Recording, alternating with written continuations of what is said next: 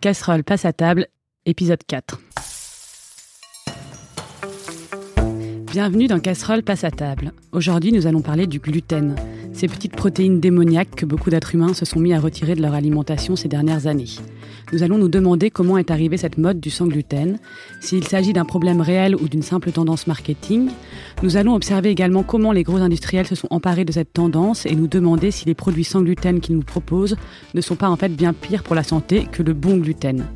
D'ailleurs, existe-t-il un bon ou un mauvais gluten et quelles sont les alternatives au gluten. Bref, beaucoup trop de questions pour un jeudi matin. Heureusement, nous avons avec nous ici pour y répondre Victor Coutard, journaliste qui vient de publier une véritable ode d'amour au gluten, I Love Gluten aux éditions Ulmer. Bonjour Victor. Bonjour Azaï.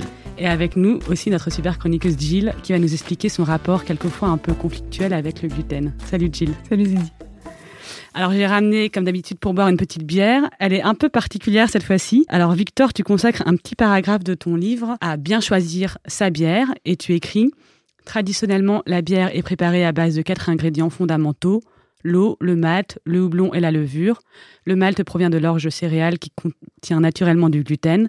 Faire une bière sans gluten reviendrait à faire une bière sans malt, l'un des ingrédients essentiels au processus de brassage. Faire une bière sans gluten, c'est faire une bière sans bière. Voilà, donc on va avoir une bière euh, sans bière. c'est pas exactement moi qui l'écris, c'est un ami brasseur qui a une euh, brasserie en Suède euh, qui s'appelle Peter et qui est un traditionnaliste. En tout cas, c'est comme ça qu'il se qu'il se, se définit. Et donc, du coup, cette, cette bière sans gluten, j'ai regardé ce qu'il y avait dedans. À la... C'est du malt de millet, en fait. C'est ça qui va remplacer. Voilà. Je sais pas si vous en avez déjà goûté, les, les deux. Moi, jamais. Pas celle-ci, mais il y a une autre euh, brasserie qui s'appelle Altiplano, avec un petit lama euh, sur la sur l'étiquette et qui propose une bière, euh, une bière sans gluten. C'est une bière à base de quinoa. D'accord. Bah, je vais vous laisser la, la goûter. Vous me direz après si c'était bon ou si c'était imbuvable. Et Victor, pour, pour commencer, je voulais te poser une question simple. C'est comment tu as eu l'idée d'écrire ce bouquin sur, sur le gluten? En fait, je crois que j'ai eu plusieurs idées qui ont amené à la création de ce livre, mais euh, c'était une rencontre en fait avec Antoine Isambert qui a permis la création d'un livre parce qu'au départ, c'était pas un livre qu'on voulait faire, c'était une blague. On s'était dit que c'était marrant de, créer un logo. Le, le sans gluten, c'est tellement marketing, c'est tellement euh, hashtagable, instagrammable, que en, rigolant, on s'était dit que c'était drôle de se faire un t-shirt ou un tote bag euh, I love gluten. Et il se trouve que j'avais rendez-vous avec Antoine Isambert, le patron des éditions Ulmer, pour un sujet complètement différent. C'était l'agriculture en milieu urbain. Et au bout de cinq minutes de conversation, on s'est vite aperçu que j'étais absolument pas la bonne personne pour faire ce livre. Parce que tu aimes le gluten, a priori bah, parce que j'aime le gluten et on s'est rendu compte que le, père d'Antoine Isambert était un grand céréalier. Et du coup, on a commencé à parler de céréales, j'ai commencé à lui parler de ma blague, il a commencé à parler de pain, j'ai commencé à lui parler de beurre, et puis finalement, on a fait un livre qui s'appelle I Love Gluten. C'est pas mal, ce qui est parti d'une bonne blague euh, sur le gluten, c'est devenu un bouquin. Oui, je peux, ça peut, c'est même parti d'une histoire encore plus longue qui, euh, qui, qui, est sur la place de la République euh, en rencontre avec un lobby céréalier qui s'appelait euh, Passion Céréale et qui, qui m'ont vraiment dégoûté à vie des lobbies si je pouvais l'être encore un peu plus que je ne le suis déjà. Et alors, est-ce que tu peux nous expliquer simplement, en termes assez simples, ce qu'est le gluten? Le gluten, c'est une protéine qui est présente dans la plupart des céréales, mais surtout dans le blé, et qui a un rôle extrêmement important dans la panification. Euh, dans la panification, le gluten permet grosso modo de capter les gaz, les, gaz qui vont euh, euh, pousser avec, avec la, cuisson du pain et en fait de, de maintenir ce, gaz dans des petites bulles. Donc c'est les bulles qu'on trouve dans le pain et ça donne au pain sa forme et sa texture. Du coup, l'intérêt du gluten, c'est surtout pour faire du pain en fait.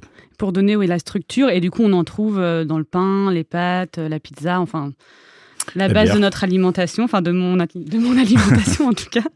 Et en fait, le gluten, c'est une protéine qui, qui, existe depuis, euh, depuis des, des millénaires.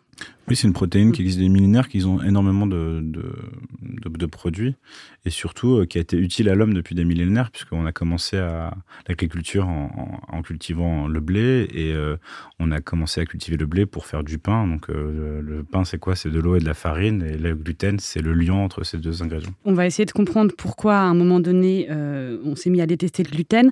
Mais avant ça, toi, tu, tu dédicaces d'ailleurs ton livre aux, aux, personnes qui ont la maladie cœliaque, c'est-à-dire aux 1% des personnes qui sont vraiment euh, intolérantes au gluten, qui peuvent vraiment ne, pas en manger du tout. Donc c'est une vraie maladie qui est assez handicapante au quotidien. Est-ce que tu peux nous expliquer ce qu'est la maladie cœliaque en, quelques mots? Alors, la maladie cœliaque, c'est une maladie qui touche 1% de la population. c'est une allergie au gluten. C'est-à-dire que les personnes malades cœliaques le seul remède qu'ils puissent espérer euh, contre leurs maux, c'est d'arrêter le gluten. La seule solution qu'ils ont, c'est d'arrêter le gluten, de ne plus en toucher, de ne plus en manger, de ne plus en ingérer. Du coup, eux, euh, on ne connaît, il y a, rien d'autre possible que de ne pas manger de, pas manger de, gluten. Euh, et par conséquent, ils sont associés parfois à tort à ceux qui sont dits hypersensibles ou intolérants, qui en gros ont des problèmes de digestion, enfin, on pense avoir des problèmes de digestion quand ils, ingestent euh, du gluten. Et, ça, ces personnes cœliaques, je disais que c'était entre 0,5% et 2% de la population qui serait atteinte de cette maladie-là.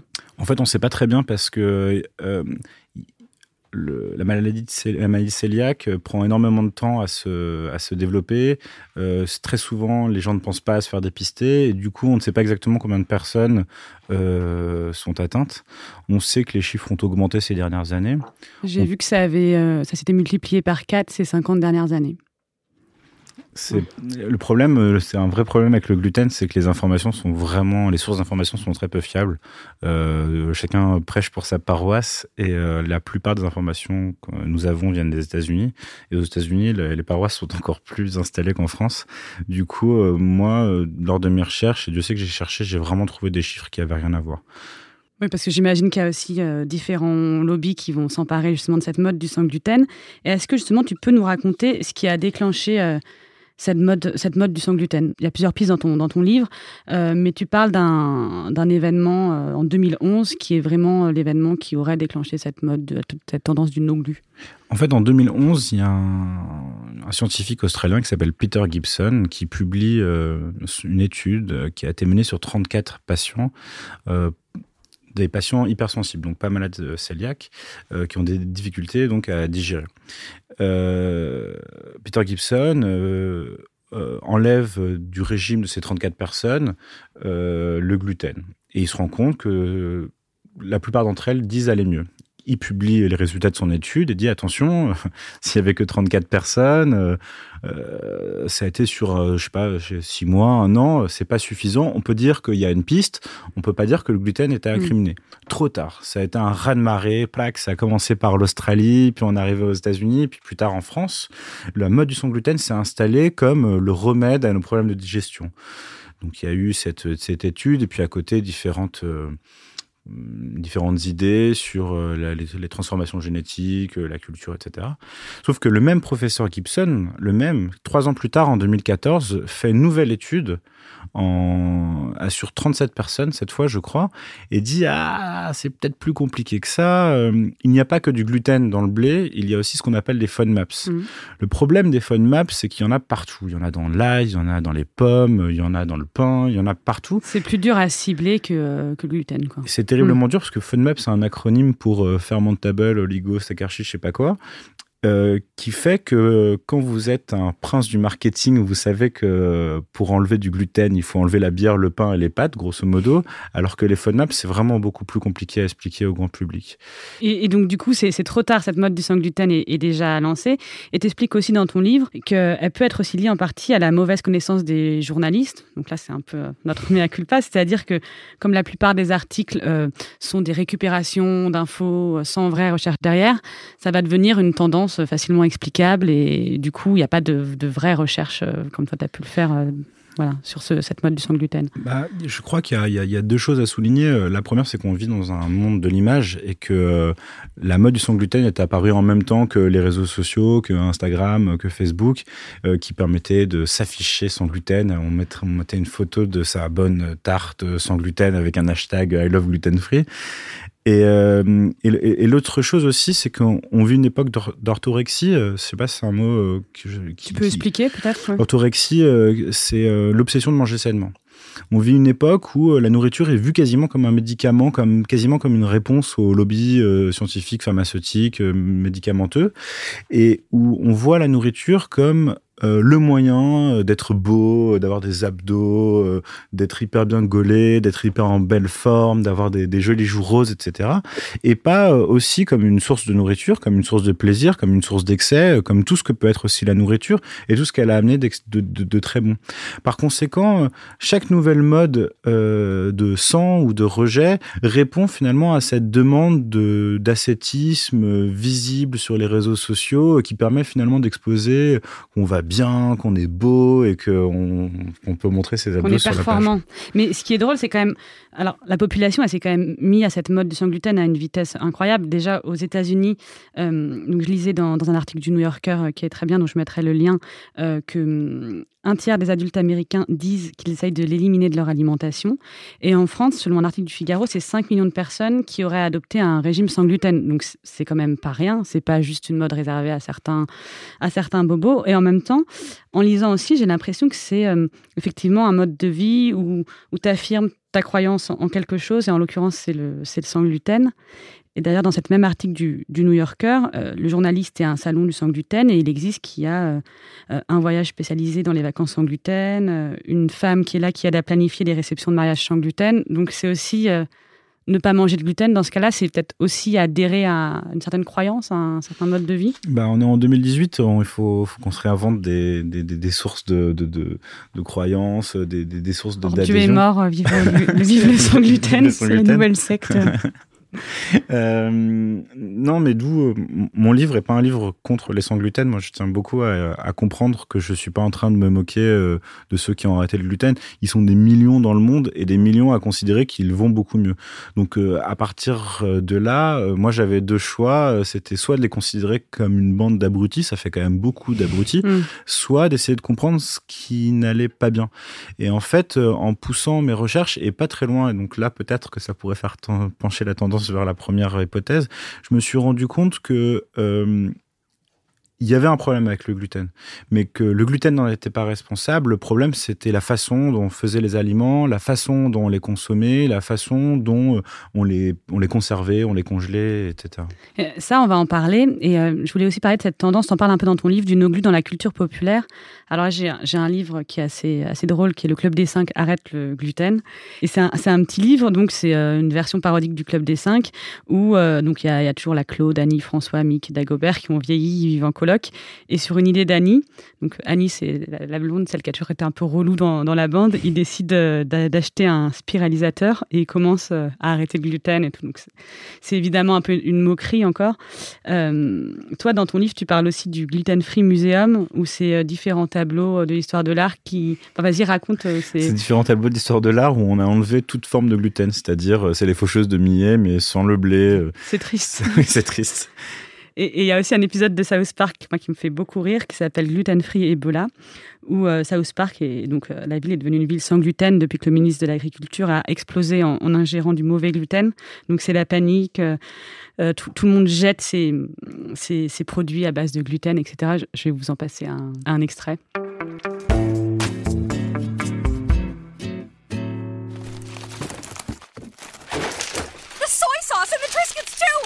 Ah! Wait, wait, I like those. Chicken nuggets, breaded, frozen burritos, flour, ice cream. What about ice cream? I don't know. Look at the ingredients. Heavy cream, sugar, chocolate syrup. No, ice cream's good for you. Voilà, ce qui, est drôle, c'est on voit aussi, euh, ce qui est intéressant, c'est qu'en fait, ils, jettent plein de trucs, mais ça leur empêche pas de garder des produits industriels qui semblent quand même un peu, euh, un peu dégueulasses, quoi, genre la crème glacée avec plein de trucs euh, pas très bon à l'intérieur, pour faire le lien avec ces industriels qui se sont emparés aussi de, de cette mode du, du sans gluten. Ça t'en parle aussi dans ton bouquin. Ouais, ça c'est euh, c'est vraiment terrifiant euh, et j'invite tous tes, auditeurs à faire le test. Il suffit d'aller sur le site, euh, je sais pas, d'un supermarché ou d'une ancienne de grande distribution et de comparer en fait les prix et euh, les étiquettes. typiquement pour les pâtes, c'est le là c'est l'exemple que j'ai en tête qui est le plus facile. Un paquet de pâtes sans gluten des spaghettis numéro 5, déjà elles sont vendues par paquet de 400 grammes euh, quand elles sont sans gluten et pas de 500 grammes quand elles sont euh, mm. classiques. Et elles coûtent 300, plus de 320% plus cher. Alors on peut l'expliquer, il y a, y, des façons de l'expliquer. C'est plus, le, la farine, plus difficile, la farine, il y a moins de farine de riz, il y a moins de farine. L'épeautre, par exemple, fait un rendement beaucoup moins grand que la farine de blé, etc. Mais quand même plus 300% plus cher pour un paquet qui est moins, moins gros, quoi. Mm. Ça sent quand même un peu l'arnaque marketing. Oui, parce que moi je lisais, euh, donc dans ton livre, tu dis que le créneau sans gluten atteindra 3 milliards d'euros de chiffre d'affaires dans, dans, le monde d'ici 2020 et qu'en France, les aliments sans gluten représentent entre 75 et 80 millions de chiffre d'affaires. Donc c'est quand, même, euh, quand même énorme. Et euh, ce qu'on peut se demander, c'est qu'est-ce qui remplace le gluten aussi dans ces produits que font les industriels? Est-ce que c'est forcément meilleur ou est-ce que il va aussi avoir des ça va être du coup le gluten va être remplacé par par des, ingrédients qui ne sont pas forcément meilleurs pour, euh, pour la santé. Pareil, hein, moi je ne veux pas euh, donner de leçons à personne, donc j'encourage tout le monde à juste aller dans les magasins qu'ils ont l'habitude de fréquenter et, de lire les étiquettes. Euh, on est dans un pays super, tout est inscrit, on connaît les ingrédients de nos produits. Là, tu montres du doigt le pain des fleurs sans, sans, gluten qu'on va, qu'on va goûter tout à l'heure. Ah, il était sans gluten, super. et eh bah, et eh bah, et eh bah, il suffit de lire les étiquettes en fait. On remplace pas de la farine de blé aussi facilement que ça, pour une raison assez simple, c'est qu'elle est hyper pratique cette farine euh, de blé et qu'elle est pleine de gluten. Et que par conséquent, certains industriels ont fait le choix euh, de mettre des produits hyper transformés pour pouvoir euh, créer des produits, des ersatz de produits et malheureusement, on sait très bien que plus il y a de produits dans, un, dans, du pain, moins le pain est bon. Ça, c'est une constante. Oui, du, coup, ça nous amène à cette question qu'on m'a le plus posée quand j'ai dit que je faisais une émission sur, euh, sur le gluten. C'est s'il existait un bon gluten et un mauvais gluten. J'imagine que tu dirais, tu répondrais oui à cette question. Alors en fait, la réponse est non. Euh, ah. Le gluten, c'est le gluten. je veux dire, le gluten, c'est pas mauvais pour la, c'est mauvais pour la santé de personne, à part pour les malades, malades cœliaques. Et même s'il est en grande quantité? Alors, la, la, bonne réponse, je pense que c'est qu'il y a une bonne et une mauvaise façon de l'utiliser et une bonne et une, mauvaise façon de consommer. Je crois que c'est hyper intéressant. Le pain, la plupart des boulangeries euh, que nous fréquentons sont tenues par trois grands groupes meuniers. Ces trois groupes meuniers, c'est des multinationales qui, euh, en fait, possèdent les boulangeries et leur vendent leur farine euh, et des farines qui sont dites améliorées. Améliorées en quoi? En gluten. C'est des farines sur lesquelles on, on a rajouté du gluten, sur des blés qui sont déjà plein plein de gluten et ça permet en fait à des boulangers assez peu qualifiés de faire du pain extrêmement rapidement. Ça va euh, jusqu'à deux heures euh, dans les supermarchés. Alors, que normalement, ça mettrait, si on fait du pain d'une façon correcte ou à l'ancienne. Euh, bah, typiquement, si on, prend des exemples de boulangers qui font bien leur travail, je pense à Mamiche, rue Condorcet, je pense à Panadero Clandestino, qui lui vend sur, dans différents points à Paris, ou à Saint-Honoré à Marseille, je les cite un peu tous parce qu'ils m'ont beaucoup aidé pour le livre. eux mettent de 16 à 72 heures pour faire du pain. Et du coup, euh, le gluten, en fait, a le temps de travailler. Il est ce que les boulangers appellent prédigéré, c'est-à-dire qu'il va transformer, il va faire tout son travail pour aider le pain à prendre sa texture et sa forme. Et en fait, il va plus ou moins disparaître dans le produit fini. Ce qui fait qu'en fait, ce gluten, il va pas vous, coller à l'intestin, il va pas vous attaquer. Le pain, en fait, on a respecté le temps, on a respecté la nature. Et dans ces cas-là, je crois qu'on sait tous autour de cette table que les, choses vont mieux. Quoi. Et, donc, du coup, ce pain, lui, qui est fait très rapidement, etc., on le fait donc avec des mix de farine euh, toute prête, où il y a, du coup, beaucoup de gluten qui est rajouté pour donner de la structure. Des... C'est ça. En fait, ce qu'on explique dans le livre, c'est que ça commence avec les semences. Les semences sont sélectionnées. Euh, pour euh, avoir des, des, des, des, blés pleins de gluten. Donc on a déjà des blés pleins de gluten, qui sont ensuite transformés en farine par des meuniers qui leur rajoutent du gluten euh, qui est du gluten tout à fait naturel, hein, mais qui leur rajoute du gluten pour pouvoir euh, avoir des farines améliorées qui vont permettre en fait de panifier plus rapidement, de conserver aussi parce que vous voyez les baguettes quand on était petite, elles étaient elles étaient beaucoup plus grandes qu'aujourd'hui. On les a rapetissées pour euh, pour pouvoir les congeler pour qu'elles puissent rentrer dans des dans des congélateurs. Et le gluten c'est aussi un excellent conservateur. Par conséquent, on rajoute du gluten et ça permet d'aller plus vite, de conserver plus longtemps et finalement de faire plus de merde quoi. Voilà. En fait, c'est peut-être on peut on peut dire que c'est pas la faute du gluten, mais c'est la faute de la la grande industrialisation euh, alimentaire. Et c'est vraiment l'objet, hmm. c'est vraiment l'objet de mon livre. Euh, enfin, moi, je tiens beaucoup à, le dire. Je suis pas du tout un prescripteur moral. J'ai pas envie de dire aux gens euh, ce qu'ils doivent faire, ce qu'ils doivent pas faire. Je voudrais juste qu'on passe d'une philosophie du rejet, de dire ah non, c'est pas mon monde, j'arrête, je fais plus de ça à euh, une philosophie de l'éducation et du choix. donc, savoir ce qu'on mange, c'est aussi comprendre d'où viennent les produits, comment ils ont été transformés et, le temps que prennent les choses pour être faites.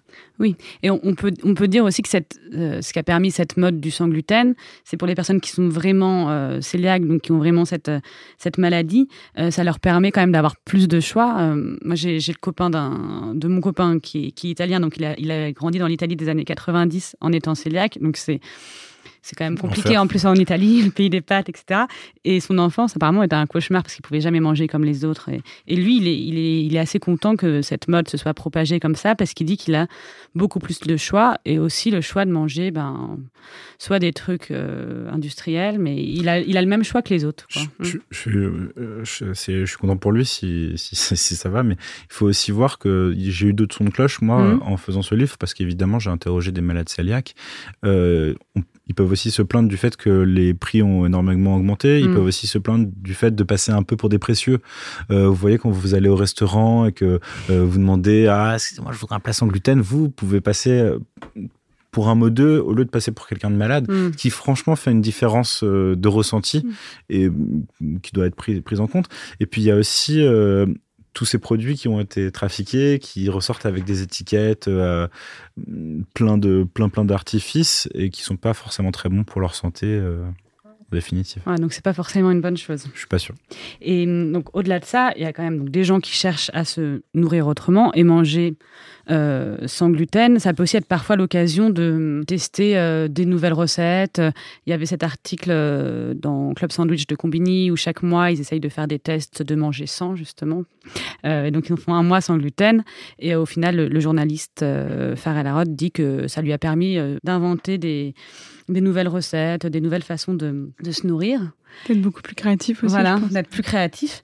Et toi, euh, toi Jill, aujourd'hui, justement, tu, tu vas nous parler de ton rapport avec, euh, avec le gluten. Donc, tu vas pas nous parler de, de patates ou, de tomates, mais de ta cure euh, gluten-free. Alors oui, c'est mon côté parisien qui revient, qui revient au galop. Fallait bien que je me mette à faire un truc totalement branchouille alors que je, je vis maintenant à la ferme.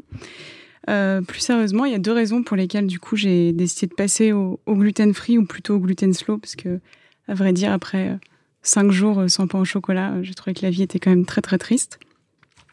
La première, c'est que je suis migraineuse et qu'après avoir essayé tous les traitements pas possibles et inimaginaux, avoir ingéré je ne sais combien de médicaments, plein de choses chimiques, j'ai commencé à arrêter d'aller voir, d'aller voir des médecins et je me suis dirigée plutôt vers des naturopathes. Et du coup, bah, quand, on, consulte un naturopathe, on fait tout un bilan. Et la première chose qu'on regarde, c'est tout ce qu'on mange, parce qu'il peut y avoir beaucoup de choses dans l'alimentation qui peuvent interférer. Et ils se sont rendus compte qu'en fait, j'en mangeais tout le temps. Donc, euh, du pain au petit déjeuner. C'est une gluten addict. du pain au petit déjeuner, des pâtes au déjeuner, du pain au dîner, et même un petit 4 heures de temps en temps. Donc, du coup, ils m'ont conseillé de réduire ma consommation de gluten. Et la deuxième raison, c'est que souvent, après avoir mangé du pain ou des, des produits euh, gluten, parce que malheureusement, ils se cachent aussi un peu partout, partout et parfois à notre insu, même si on a une, une bonne alimentation. J'avais mal à l'estomac et surtout un gros coup de pompe après le repas, car forcément le croque-monsieur, c'est un tout petit peu plus compliqué à digérer qu'une soupe. Et du coup, ça s'est passé comment ce, ce, passage vers la force obscure des, des no-glus Alors le premier jour, c'était un petit peu compliqué, très triste, surtout quand on se lève le matin et quand on est habitué à cette tartine de pain avec du roquefort, on se dit, bon, d'accord, qu'est-ce qu'on va prendre au petit déjeuner? Et pourtant, euh, alors que je mangeais du pain à tous les repas auprès, je, je, parlais, je, mangeais vraiment du bon pain, pas du tout des, baguettes blanches. J'allais vers des pains au levain naturel, des farines bio, etc. Et puis au bout du deuxième jour, j'ai commencé à réfléchir et je me suis dit que si je voulais tenir, il fallait pas du tout que je sois dans la, la privation, mais plutôt qu'il fallait que je remplace intelligemment le gluten dans mon alimentation. Par exemple, pas question de, de plus manger de pâtes. Alors je me suis mise à préparer des pâtes au sarrasin.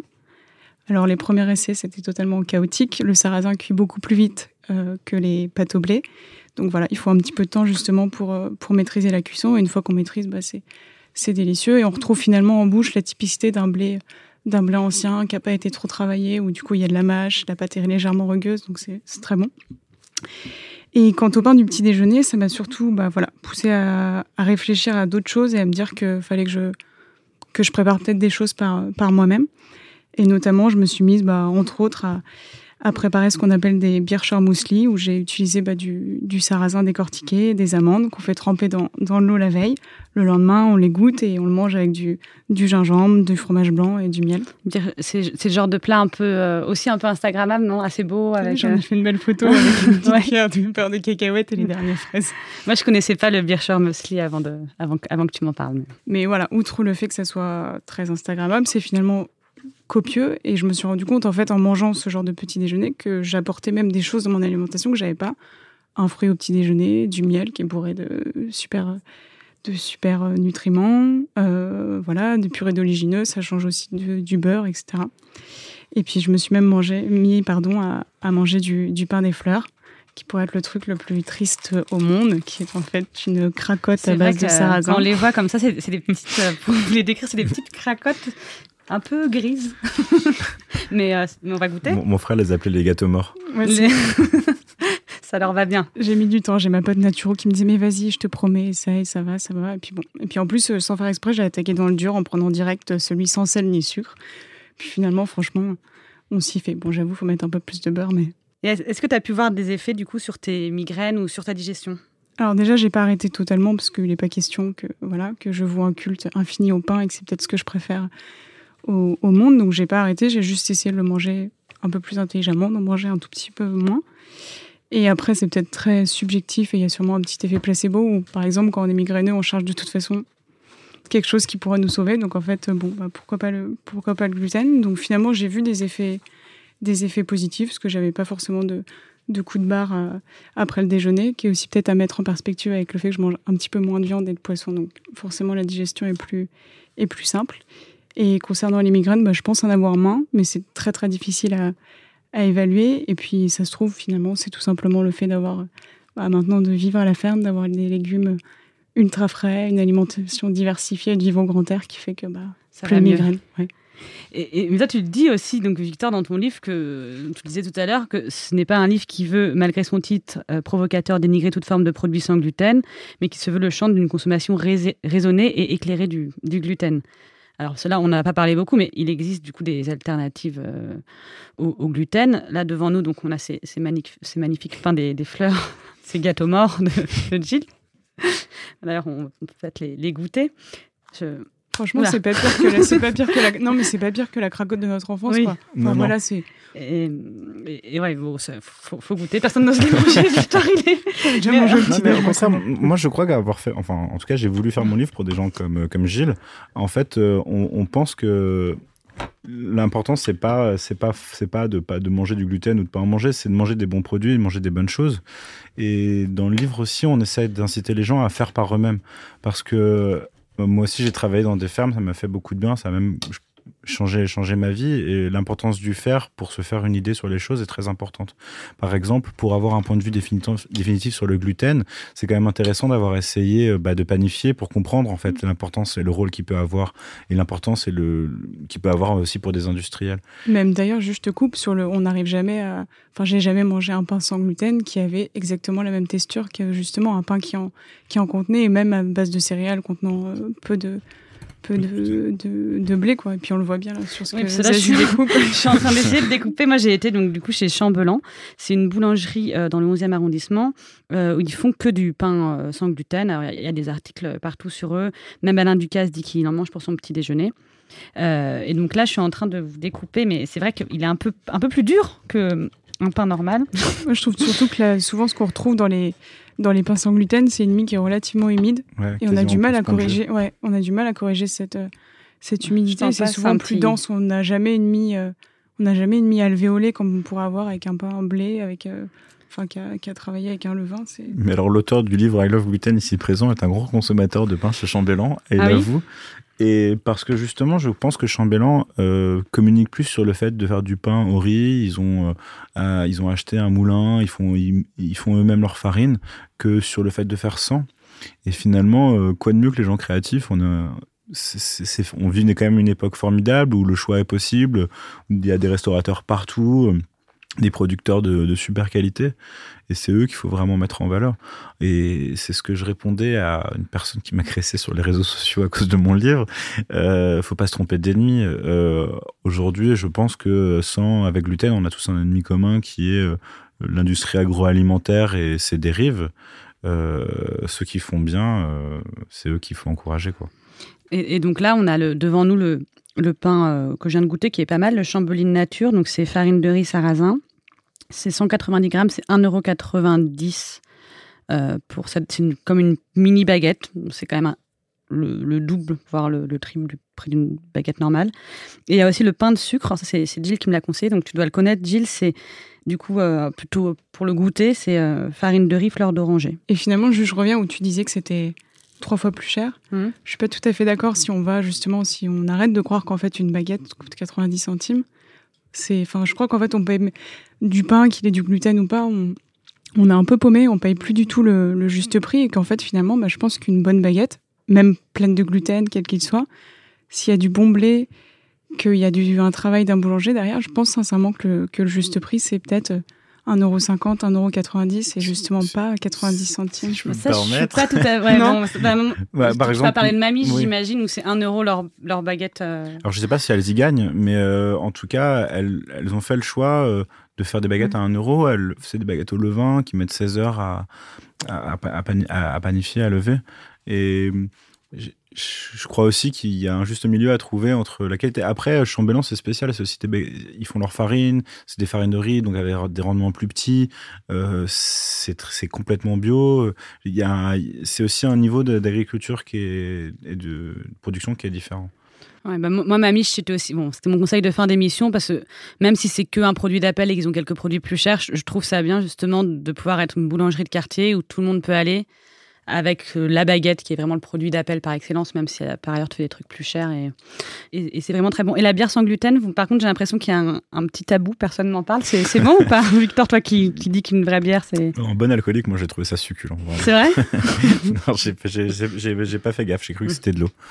Bon, ouais, c'est ça, c'est très léger. c'est très léger, mais bon, ça, ça, ça, se boit. Bon, en tout cas, ce que tu disais tout à l'heure, il y a toute une partie du bouquin qui est aussi destinée à faire. Donc, tu donnes entre autres des recettes de, de bons plats avec du gluten. Donc, comment faire sa farine, comment faire ses gnocchis à la farine, faire la tarte aux pommes hollandaise, euh, etc. Et pour finir l'émission, Victor, je voulais que tu me lises un petit passage de ton livre. Je trouve qu'il résume bien euh, l'idée globale. Alors, hop, j'ai le bouquin là. Voilà, à partir d'ici. Bien choisir ses aliments. Il faut combattre ensemble cet étrange réflexe qui pousse certains à se définir par ce qu'ils rejettent. C'est la véritable ambition de ce livre, pour promouvoir une alimentation basée sur l'adhésion à un système bon, propre et sain. Alors que la mode du sans gluten est intimement liée aux réseaux sociaux, où il est bon où il est de bonne loi de faire étalage de sa santé, de son bien-être et de ses moyens financiers, le contre-pied devra passer par la connaissance, le partage et l'expérience. La curiosité de découvrir des produits authentiques, tracés, cultivés par des producteurs passionnés. C'était la, bonne parole de Victor euh, Coutard dans son livre I Love Gluten, publié aux éditions Ulmer. Et pour terminer l'émission, comme d'habitude, euh, chacun vient avec un, petit conseil. Euh, Jill, qu'est-ce que tu nous recommandes comme, comme lecture? Alors, je ne l'ai pas amené avec moi parce qu'il était un petit peu lourd, mais je vous conseille le, le livre d'Alice Waters qui s'appelle L'art de la cuisine simple, qui est sorti aux États-Unis en 2007, mais qui vient seulement d'être traduit en français euh, bah, là en, octobre et qui a été traduit par la journaliste euh, gastronomique euh, Camille Labro. Et dans ce bouquin, en fait, Alice Waters, bah, elle a tout compris. Et ça fait déjà 20 ans que bah, qu'elle a compris qu'il fallait manger avec des produits achetés auprès de petits producteurs, qu'il fallait faire au maximum soi-même. Et voilà, que du bon sens qu'elle recense dans ce bouquin, qui a la particularité de ne pas avoir de photos, mais qui est ponctué de, de quelques dessins et dans lequel vous retrouverez bah, des menus de saison, plein de recettes simples à faire à la maison et plein de bons gluten. Oui, et ça donne envie de cuisiner. Effectivement, je l'ai lu, il y, a pas mal de, il y a pas mal de bons gluten. Et toi, Victor, qu'est-ce que tu recommandes? Moi, j'ai trop angoissé avec cette question. C'était vraiment terrible. J'avais envie de parler de tous mes amis. Mais euh, je, je, recommande le livre Semences, euh, Les semences en question, qui a été publié aux ateliers d'Argol par une femme qui est d'ailleurs formidable, qui s'appelle euh, Catherine Floeck. Et c'est toute une série d'entretiens qui réfléchit sur la question des semences sans que ce soit ni chiant, ni moral et, c'est vraiment un beau livre et c'est un livre intelligent et c'est un livre d'aujourd'hui, je pense. Eh ben, très bien, moi je vous remets toutes les références dont on a parlé sur le site de Binge et sur la page Facebook de l'émission Casserole. N'hésitez pas à m'écrire à zazie@binge.audio ou sur mon Instagram zazimiamiam. On est aussi toujours très heureux quand vous partagez vos avis sur les réseaux pour nous dire par exemple si vous êtes plutôt team galette de riz ou pain au levain. Si vous aimez Casserole, vous pouvez aussi le dire avec des étoiles et des commentaires sur iTunes. Si vous n'aimez pas, vous pouvez aussi vous exprimer bien entendu, mais euh, je suis pas encore tout à fait remise de mon une étoile récoltée récemment. Je vous dis à dans 15 jours et en attendant, n'oubliez pas de bien manger. C'est important. Binge